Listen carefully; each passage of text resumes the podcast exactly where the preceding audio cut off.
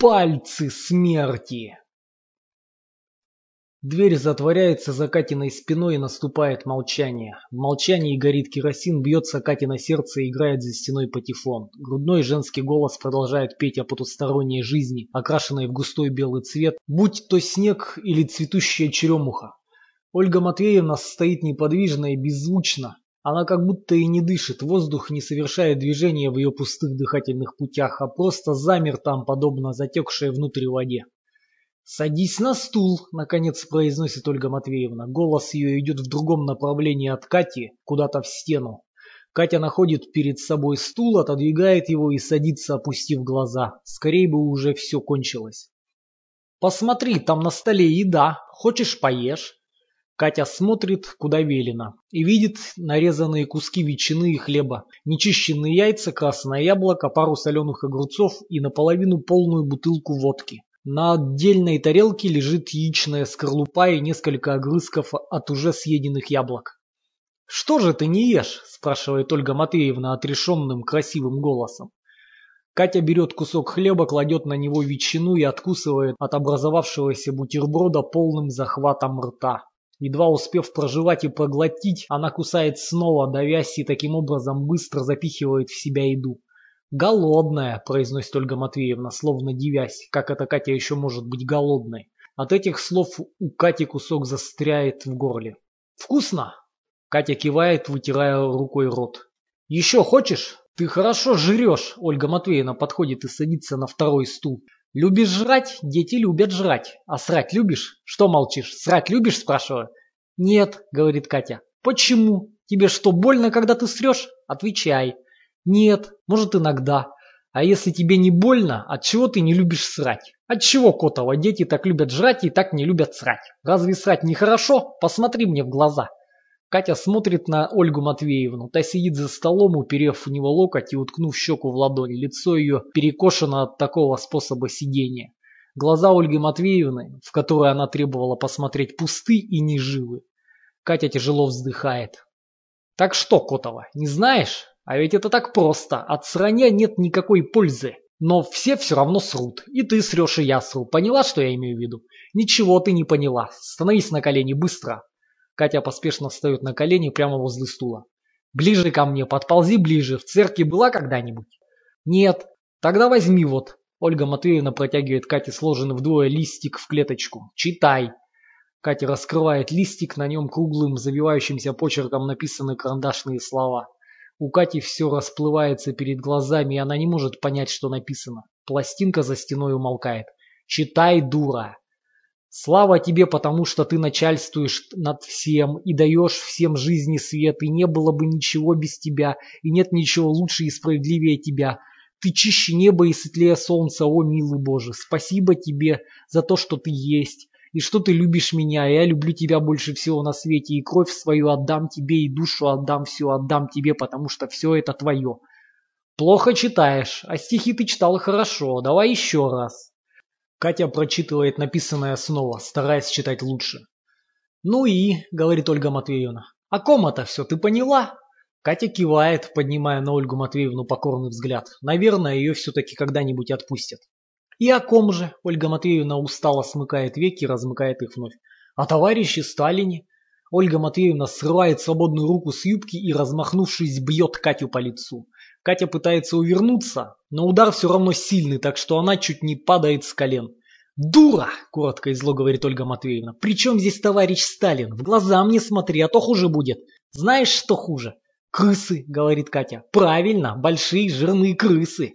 Они очень любят жрать, они очень кусачие. Когда ты уснешь, они будут откусывать от тебя мясо. Так о ком это, дура? Может, э, о Боге?» Ольга Матвеевна хватает Катю рукой за волосы, что ей удается только со второй попытки и наклоняется к ней лицом. Лицо ее плоское и широкое, словно вырезанное из круглой кости, кажется Кате огромным, как морда сверхчеловеческой совы. «О боге? О каком боге? О каком боге я тебя спрашиваю? Я не знаю», — взвизгивает Катя, больше от страха, чем от боли. «Что ты верещишь, пакость?» – переходит на шепот Ольга Матвеевна. «Еще один крик и пойдешь к крысам. Запомни, дура, уродка проклятая, запомни, падаль недоношена. Бог это я, понятно? Понятно тебе, сволочь? Понятно, тихо соглашается Катя, зажмурившись от ужаса. Хорошо, Ольга Матвеевна отпускает Катины волосы и уводит свое лицо вверх. А ты знаешь, кто такой Бог? Нет, нам в школе говорили, что Бога нет. Значит, ты атеистка, считаешь, что Бога нет. Есть Бог или нет? Простите, Ольга Матвеевна, простите меня, пожалуйста. Катя начинает плакать, слезы сбегают по ее лицу, как теплые муравьи. Я больше не буду, я все буду делать только так, как вы хотите. Вы скажите только, я все буду делать, как вы скажете. Заткнись, выпитив подбородок, коротко говорит Ольга Матвеевна. Катя умолкает и только всхлипывает от плача. Раз ты не знаешь, кто такой Бог, я покажу тебе, хочешь? Да, покорно соглашается Катя. Тогда читай еще раз и помни, о ком читаешь. Катя вытирает слезы и снова начинает читать, иногда прерываясь от тихих спазмов плача. Листок дрожит у нее в руках. Одна слезинка капает сверху на чистый участок ниже текста, расплывается бесцветной кляксой и нарушает клеточки. Кончив читать, Катя вытирает глаза и стоит на коленях с дрожащим листком в руках. Она непрерывно молится про себя, чтобы Ольга Матвеевна отпустила ее в барак.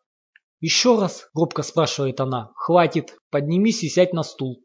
Катя делает, что велено, и Ольга Матвеевна встает, снимает с себя гимнастерку, расстегивая все без исключения пуговицы. Потом она через голову снимает майку и остается в одном лифчике голой по пояс. Так она подходит к сидящей на стуле Кате, которая боится даже смотреть на весь этот ужас, а просто дрожит, сжав вместе ноги и схватившись руками за сиденье. Ольга Матвеевна начинает гладить руками Кати на лицо, волосы, шею, руки. У нее теплые и ласковые. Она поворачивает лицо девочки вверх, целует его, проводит языком по губам, носу, щеке и закрытым глазам Кати, которая удивляется, что от Ольги Матвеевны совсем не пахнет спиртом. Потом руки Ольги Матвеевны отпускает Катю, она слышит, как тихо выдыхает отпускающий натяжение лифчик, и потом его плотная шелковая ткань оказывается на Катиной шее и сильно затягивается назад. Катя не успевает даже понять, что происходит, когда в глазах ее темнеет и ей становится нечем дышать. Она беспомощно ищет руками душащую ткань, хватая вместо нее свою собственную одежду, пытается попросить пощады, но в горле ее уже практически нет воздуха. Она только тихонько сипит, широко открывает глаза и тупо смотрит на Ольгу Матвеевну, которая улыбается ей нежной и таинственной улыбкой, лишь поверхностно затрагивающей губы. Катя плохо видит Ольгу Матвеевну в опускающейся темноте. Тело ее начинает дергаться само собой, стукая ножками стула. Но Ольга Матвеевна держит стул своей тяжестью, медленно затягивая лифчик одной рукой и прижимая голову девочки к своей голой груди. Черты лица Ольги Матвеевны видятся Кате нечеловеческими и ужасными, хотя совершенно не изменились, все так же мягко очерчены и просты, как раньше. Катя ударяется коленями в стол и, резко повернувшись телом, пытается слезть со страшного стула, превратившегося в станок смерти. Но сила Ольги Матвеевны тянет ее обратно. А снова вырваться у Кати не хватает уже воли. Она теряет себя и только чувствует, как ее сапоги сами стучат в пол и видит перед собой Бога, огромного мохнатого пегового слона, с забрызганным кровью рылом, и из рыла выходят два укороченных мохнатых хобота. Катя, что есть силы, раскрывает рот, но воздуха нет, словно бог высосал его весь с дырками своих хоботов. Вдруг давящая боль ослабевает, и воздух прорывается ей в грудь. Катя дышит жадно, поспешно, пока бог не решил снова забрать воздух себе. Слон ревет глухо и тяжело, Катя трогает руками свою шею. На ней ничего нет, только болящие следы, оставленные пальцами смерти. «Ну что, видела Бога?» – спрашивает Ольга Матвеевна. «Да», – отвечает Катя, сглотнув от боли. «И какой он?» «Страшный». «Правильно. Можешь идти, Котова. Я назначила тебя тут убирать, завтра придешь в 9.40. И если кому-нибудь хоть слово скажешь о нашем разговоре, отправишься к крысам, ясно?» «Да, Ольга Матвеевна». На следующий день Катя не может ни шить, ни есть, ни слушать уроки, потому что боится идти вечером к Ольге Матвеевне. Потому что боится, что пальцы смерти на этот раз могут не разжаться. В 9.30 вечера Катя бесчувственными руками вытаскивает к колонке ведро, которое нужно наполнить водой для мытья полов. Пока вода со звоном бьет по алюминию, Катя кутается в казенный ватничек, мечтая провалиться куда-нибудь под землю и замереть там, так надолго, чтобы все про нее забыли. Воде все равно, ее не станут мучить и душить, и песку все равно, и другим девочкам тоже, вот они выстроились в очередь к сортиру. Кто курит, кто смеется, кто просто смотрит перед собой. И это глядение, раньше казавшееся Кате таким скучным, теперь желанно ей. Вот так бы стояла хоть всю ночь глядела, только бы не быть собой. За обедом она встретилась глазами с Зиной, взгляд у Зины был холодный и мутно подрагивающий, как вода. Возвратившись вчера ночью в барак, Катя сказала Зине, что у нее сильно болит живот от куска барской ветчины, полученной за чтение стихов, но Зина не поверила, трогала ей живот рукой и нюхала Кате зачем-то лицо. Хотя потом все же ушла к себе, и Катя слышала в тишине барака, как она сильно с козьей монотонностью возилась под одеялом, делала то, что нельзя. Увидев, что ведро уже полно, Катя хватает его и волочит к дому ужаса, не останавливаясь ни на миг, стиснув зубы, смахивая пряди волос с глаз. Она неловко вскарабкивается по ступенькам крыльца, часть воды выплескивается на пол, но Катя, совершенно отупевшая от своего страха, не обращает на это внимания. Проносится по коридору к швабре, наматывает на нее тряпку непослушными пальцами и стукает в закрытую дверь, из-под которой пробивается узенькая полоска света. «Да», — говорит голос Ольги Матвеевны. «А, это ты, Котова, заходи. Подмети только сначала. Тут песка много, Макарыч нанес. Все старик по барханам шляется, зверей своих ловит. Знаешь, кто он такой? Чего молчишь с веником? Обиделась на меня, что я тебя вчера душила? Обиделась? Нет, Ольга Матвеевна. И правильно, я же тебе просто показать хотела то, чего ты не знаешь. Ну, мети, мети. А Макарыч вонючая старая сволочь. Ты запомни это. Никогда не связывайся с таким, как он. Пойди сюда, ну пойди же. Катя нерешительно подходит к Ольге Матвеевне, та обнимает ее, не вставая со стула, и прижимает к себе, целует в лицо. «Ты такая хорошая», — шепотом говорит Ольга Матвеевна в перерывах между поцелуями. «Я тебя так люблю, ты не бойся, я не буду тебя больше липчиком душить. Если ты будешь слушаться, я тебе буду давать мясо и картошку, и помидоры, и даже грушу. Ты любишь груши?» «Да», – прошептала Катя, постоянно ожидая, когда ее начнут мучить.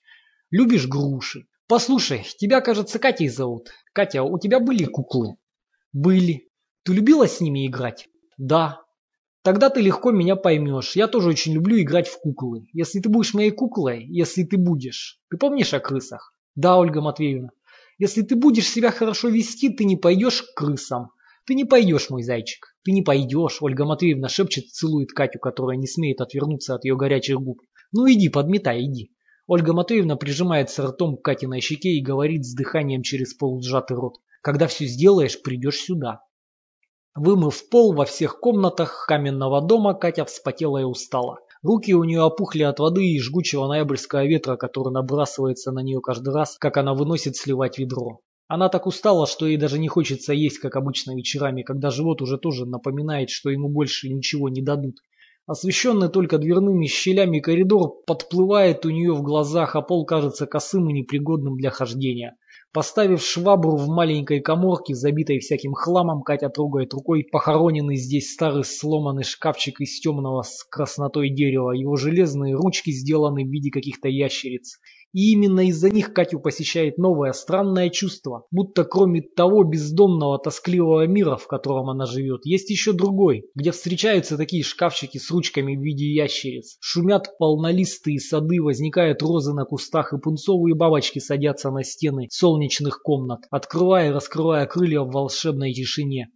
И Катя точно знает, там, в этом прекрасном мире, нет людей, только похожие на них существа, лица которых меняются, как речная вода, и которые лишь снятся друг другу, и потому не могут причинить настоящее горе и настоящую боль.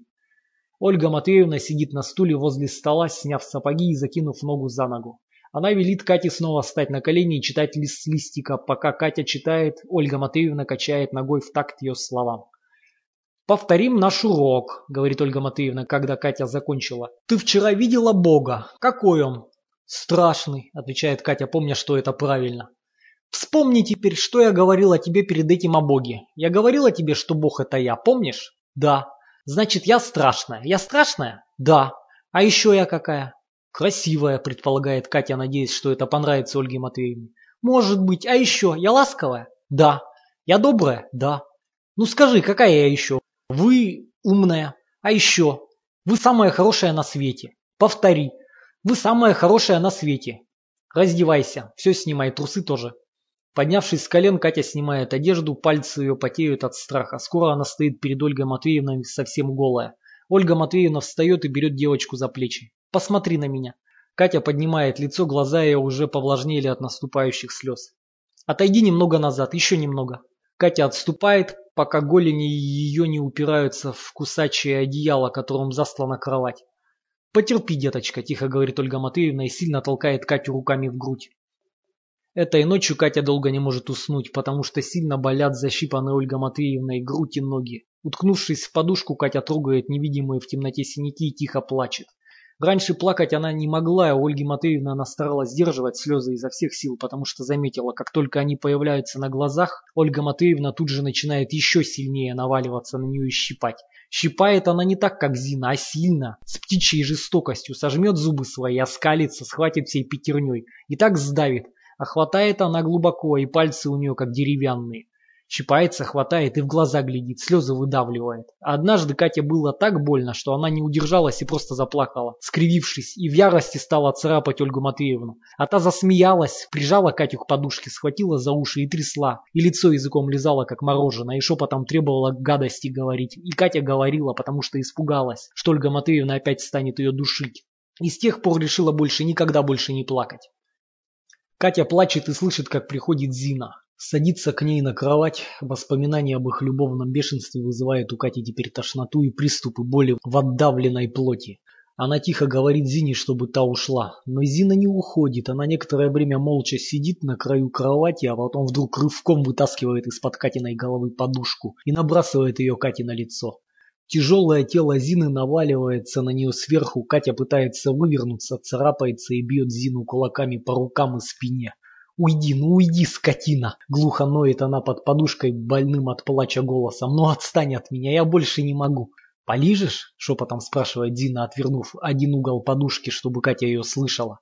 «Я не могу, меня тошнит, мне больно!» С плачем стонет Катя, хватая ртом воздух. «Отпусти меня, пожалуйста!» «Ты мне полижешь!» с уверенностью заявляет Зина. «Сейчас полижешь, или я сделаю тебе вот так!» Она хватает Катю за запястье, притягивает его к подушке, чтобы можно было продолжить ее удерживать, и больно выворачивает Кате указательный палец. Катя коротко взвывает, впившись снизу зубами в наволочку. Зина отпускает ее палец. «Ну что, полижешь?» «Да, хорошо, только отпусти!»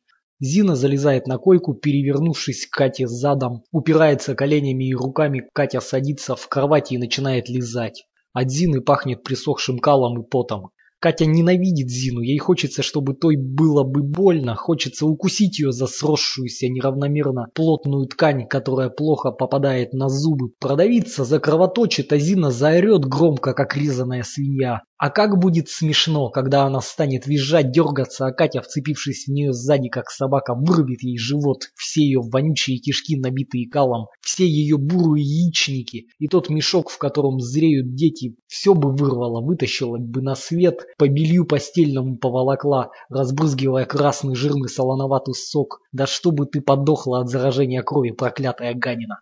Катя представляет себе эту густую заразную кровь, вытекающую из Зины, как из перевернутого ведра. Как Зина хватается за живот, воет, выдувая кровью пузыри. Катя видит это так ясно, словно такое бывало уже много раз на самом деле. Ты будешь тыкаться мордой в землю, мычать будешь, скотина, когда все из тебя наружу повываливается. Зина начинает дергаться, уперевшись коленями и руками в койку. Она хрипит от блаженства. Катя помогает себе пальцами, растягивая перед ртом тесное нутро, из которого идет резкий запах испортившегося мяса.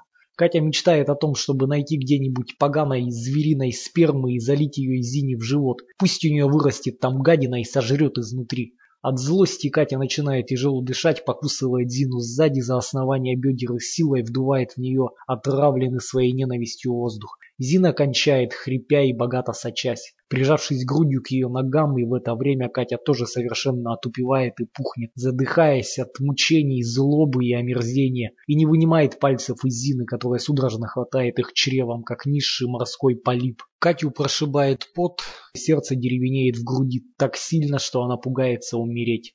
Лежа потом одна, Катя удивляется страшному урагану своей злости, превзошедшему во много раз былое животное неистовство любви.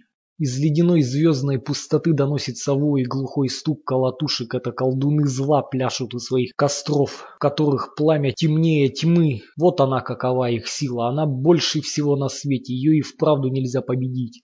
Катя проверяет свое тело, выпитое сейчас до оцепеняющей усталости, и чувствует, что все оно без остатка охвачено черным огнем, медленно жгущим плоть, как полчища могильных червей. «Это ты во мне, ты не исчезла, ты живешь во мне», – беззвучно произносит она одними губами. «Все правда. Они заколдовали меня, они заколдовали меня уже давно, они вселили тебя в меня, а ты злая гадина. Я стала теперь тобой, ты стала теперь мной». Крыши на бараке нет, и Катя видит ночное небо, в котором зияет огромная беззвездная дыра. «Вот твое место, мать, отец, вот твое место», произносит она с замиранием ужаса, вслушиваясь в собственные мысли, ходящие подобно теням. Они заколдовали меня. Я теперь это не я. За этими словами Катя ждет огромного, совершенного ужаса от разразившейся над ней пустоты. Слова ее имеют сейчас власть превращения в реальность, потому что колдуны зла слышат их. Слова невозвратны, и Кате жутко от того, что она не может их не говорить, не может скрыть их в себе, заставить черное дерево перестать расти вглубь пространства, где его ветви уже касаются ледяного дыхания бездны. «Сталин – жопа!» – беззвучно произносит Катя, судорожно вздрагивая от ужаса. Но ей и этого мало. «Ленин – жопа!» – добавляет она.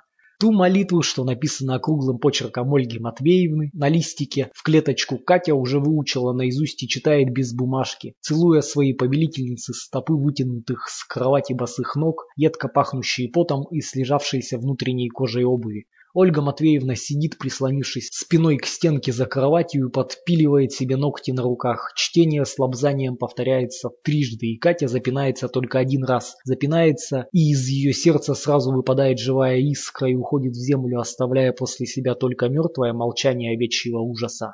Дальше спокойно произносит Ольга Матвеевна. Потом получишь. Катя лишний раз прижимается ртом и носом к плотной гладкой коже божественных подошв, но все равно по окончании молитвы должна лечь прямо в одежде животом на кровать. Ольга Матвеевна садится на нее верхом, сильно придавливая своей тяжестью и сильно с хлопками бьет Катю сверху ладонями по затылку, пока та молча терпит, вцепившись руками в одеяло. В голове у Кати звенит и вспыхивает, как в поломанном телефоне. Слезы капают из глаз, она снова и снова твердит про себя. Плохо запоминающиеся слова, полустершиеся, каракулевые буквы проплывают по крахмальной наволочке, которой Кате ни в коем случае нельзя касаться своей грязной мордой. Наконец Ольга Матвеевна прекращает ее бить, заставляет снять колготки и трусы, связывает ей колготками руки за спиной, садит себе на колени и начинает кормить Катю блинами, разрывая их пальцами и лично засовывая Кате в рот. Блины жирные, мягкие и сладкие. Поначалу Катя успевает быстро разжевывать и глотать, потом просто проталкивает, давясь куски блинов через горло. Но наступает момент, когда она уже не может есть. Ее тошнит, она отворачивает голову, за что с размаху получает по губам.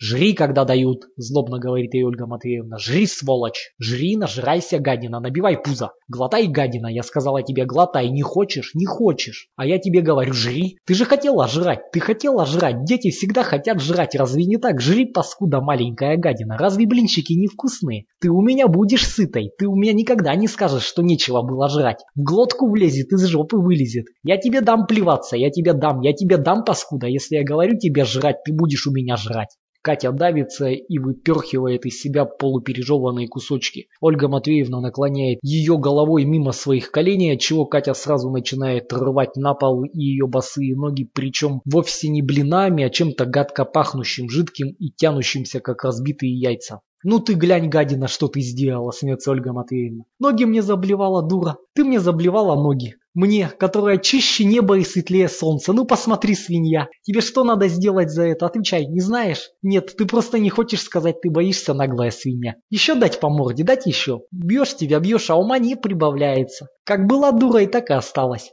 Катя широко открывает глаза, все еще давясь и кашляет рвотой, руки у нее все еще связаны, она тупо смотрит на блевоту, расплескавшуюся по половицам и плюс нам Ольги Матвеевны. «Неужели нельзя из тебя ничего сделать?» – вздыхает Ольга Матвеевна, сталкивая Катю со своих коленей. «Что ты молчишь, говно? Почему не стараешься стать человеком? Стараешься, гадина? Ну чего завыла? Заткнись сейчас же. Это я тебя еще слабо ударил. Я тебя, гадина, жалею. Я тебя не бью сильно, поняла? Тебя надо ногами бить. Вот так. Дать еще. Что пялишься? Ну кровь у тебя. Никто от крови еще не умер. До свадьбы заживет. Все ноги уже в синяках, а ума нет.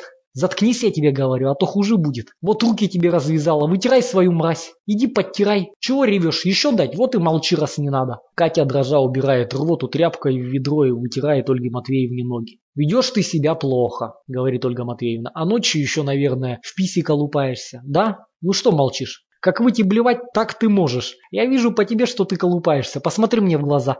Меня Зина себе лизать заставляет, признается Катя под пристальным взглядом ледяных глаз. Ах, вот так, значит. И что же ты ей лижешь? Все. Все очень мило. Она тебя что, насильно заставляет? Она тебя бьет? Она один раз меня била, говорит Катя, и рожей тыкала в то, что насрала. Ольга Матвеевна подходит к Кате, берет ее за подбородок и поднимает Катино лицо кверху. Рожей в говно? Прямо в говно? Да, очень мило. И ты ей после этого лижешь. А что мне делать? Она меня иначе бить будет. Ах ты, заинька, дурочка моя, умильно улыбается Ольга Матвеевна, наклоняется и целует Катю, слизывая у нее с губ остатки рвоты. Так ты не хочешь у Зины лизать? Не хочешь? Не хочу. А она тебе лижет? Только честно. Да, очень мило, очень. И тебе это нравится? Нет. Честно? Честная пионерская? Честная пионерская. Значит, ты все это не хочешь с Зиной. А со мной? Со мной хочешь? Мне лизать ты будешь? Буду. А как же тогда твоя Зина? Нельзя одновременно лизать мне и Зине, я же ревную. Ты знаешь, что такое ревность? Ты, заинька, еще не знаешь, что такое ревность. Ревность это очень-очень страшно. Если я еще узнаю, что ты кому-нибудь лижешь, ты знаешь, что будет? Это очень плохо. Это хуже всего на свете. Как бы тебя ни пугали, что бы тебе ни делали, ты не должна так поступать. Если я только узнаю, немедленно отправишься к крысам. Ты поняла? Да, Ольга Матвеевна. Смотри мне, не приведи Господь, хоть лизнешь чью-нибудь грязную рожу. Сразу крысам. А теперь одевайся и вон.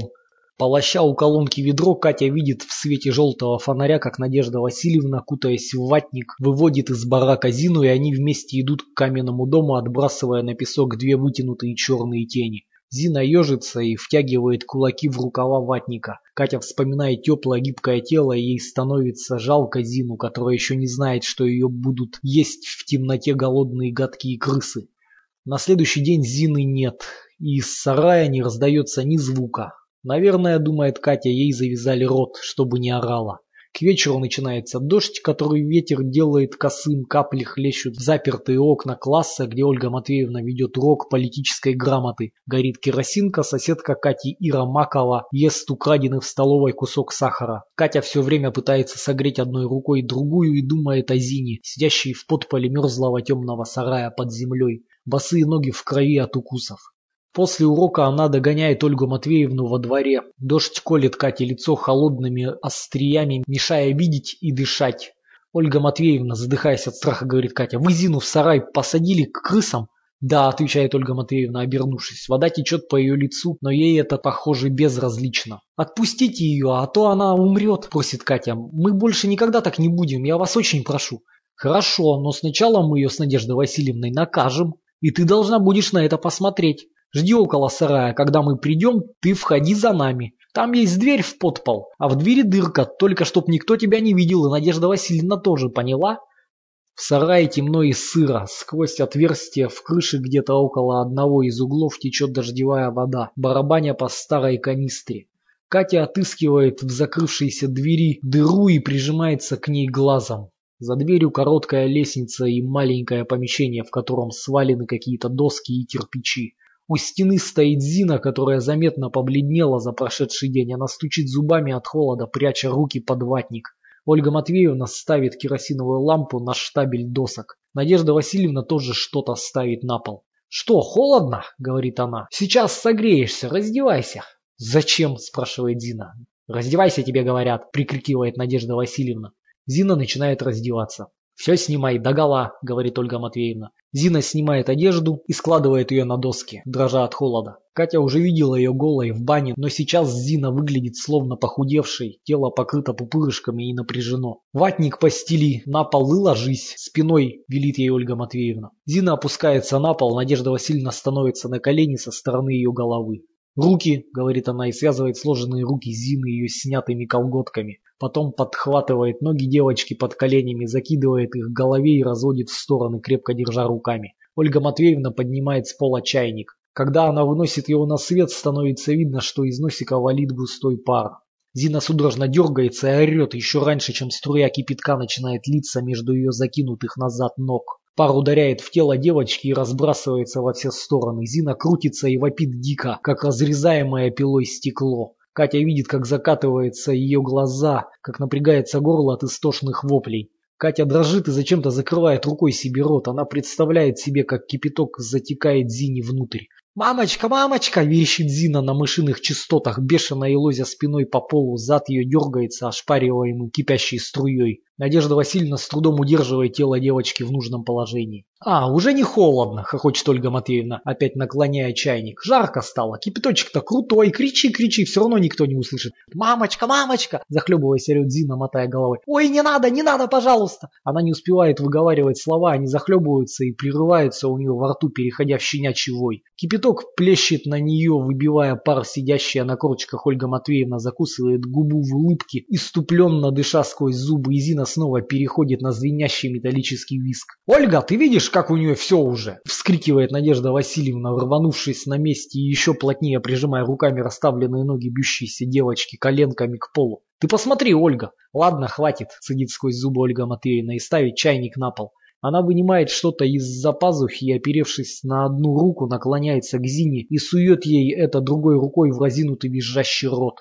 Раздается страшный грохот. Надежда Васильевна дергается в сторону и припадает на руки, отпуская ноги Зины, которые медленно валятся на бок. Зина больше не кричит.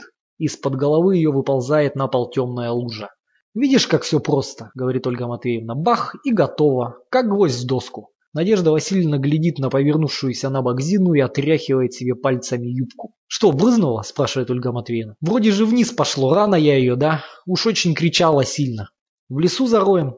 Потом. Пусть пока тут полежит. Ты иди, Надь, я приберу все. Спокойной тебе ночи». «Спокойной ночи», – отвечает Надежда Васильевна. «Давай чайник отнесу». Ее сапоги бухают в ступени, плечо в дверь которая со скрипом отъезжает в сторону, застревает на полпути с приглушенным матом. Надежда Васильевна свергает на своем пути какой-то дощатый хлам и вываливается во двор, где темнота кажется светлее от крупчатых звезд и молодого месяца среди них, и откуда доносится виск передравшихся на вечерней сходке у сортира девчонок. «Слышь, Котова, вылезай!» – окликает Ольга Матвеевна из-под пола. «Иди сюда, иди, я кому сказала!» Катя выбирается из-за двери, переступая ногами через деревянный лом. Зина лежит на том же месте, прикрытая собственной бурой кофтой спиной к двери. Ольга Матвеевна стоит рядом с ней, отряхивая сапоги от накопившейся в подполе грязи. Пахнет сыростью и крысиным пометом. «Иди, иди, погляди на свою подружку», — улыбается она Кате. «Пока не погнила. А она здесь быстро гнить начнет», — продолжает она, заботливо очищая скомканной Зининой юбкой сапог. «Сыро, на ней тут и грибы вырастут, Катя спускается с лестницы, искоса глядя на неподвижное тело Зины. Кофта доходит ей с одной стороны до согнутого затылка, едва прикрытого стриженными темно-рыжими волосами, сбитыми на бок, так что прижатое листообразное ухо теперь совершенно обнажено, а с другой до начала поджатых бедер оголы икры Зины лежат прямо в грязи. Подойдя ближе, Катя замечает, что в волосы Зины замешалась густая темно-багровая масса. «Мертвых видела?» – спрашивает ее Ольга Матвеевна. «Она уже мертвая, не дышит, не чувствует ничего. Смотри». Она вдруг с размаху пинает Зину сапогом по спине. От удара тело девочки вместе с участком ватника сдвигается по земле. «А ну пни ее!» Стиснув зубы, Катя, что из силы, пинает Зину сапогом. Та не издает ни звука, только вздрагивает. «Ты видела, как я ее убила?» «Видела. Это было быстро, правда?» «Да. Убивать очень легко. Пять минут назад еще была живая, бах и нету. Я ее выстрелила в голову, понимаешь? Вот, погляди. Ольга Матвеевна приседает около Зины и поворачивает ее лицо вверх. Глаза у Зины совсем белые, словно из них вылетели зрачки. Вот сюда, в рот. Она оттягивает одной рукой нижнюю челюсть Зины и показывает указательным пальцем другой ход пули. Вот так и дальше. А потом она ловко поворачивает голову девочки, как глобус. Туда, на вылет в землю. Видишь, сколько натекло? При виде влажного пятна со склизкими комками под головой Зины у Кати кружится голова, и она, помогая себе руками, садится на кирпичи. «Но ты понимаешь, что с ней?» – спрашивает Ольга Матвеевна. «Она подохла. Она никогда больше не будет говорить, смотреть, жрать кашу, срать. Ты это понимаешь? Ее закопают в землю, и она будет там гнить. Ясно это тебе?»